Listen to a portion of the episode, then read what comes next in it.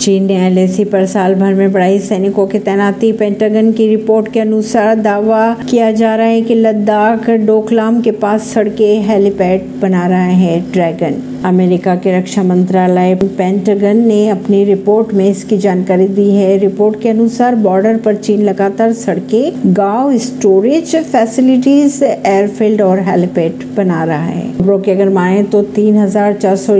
kilometre लंबे L पर चीन वेस्टर्न थिएटर कमांड की तैनाती 2023 तक जारी रहेगी परवीन सिंह नई दिल्ली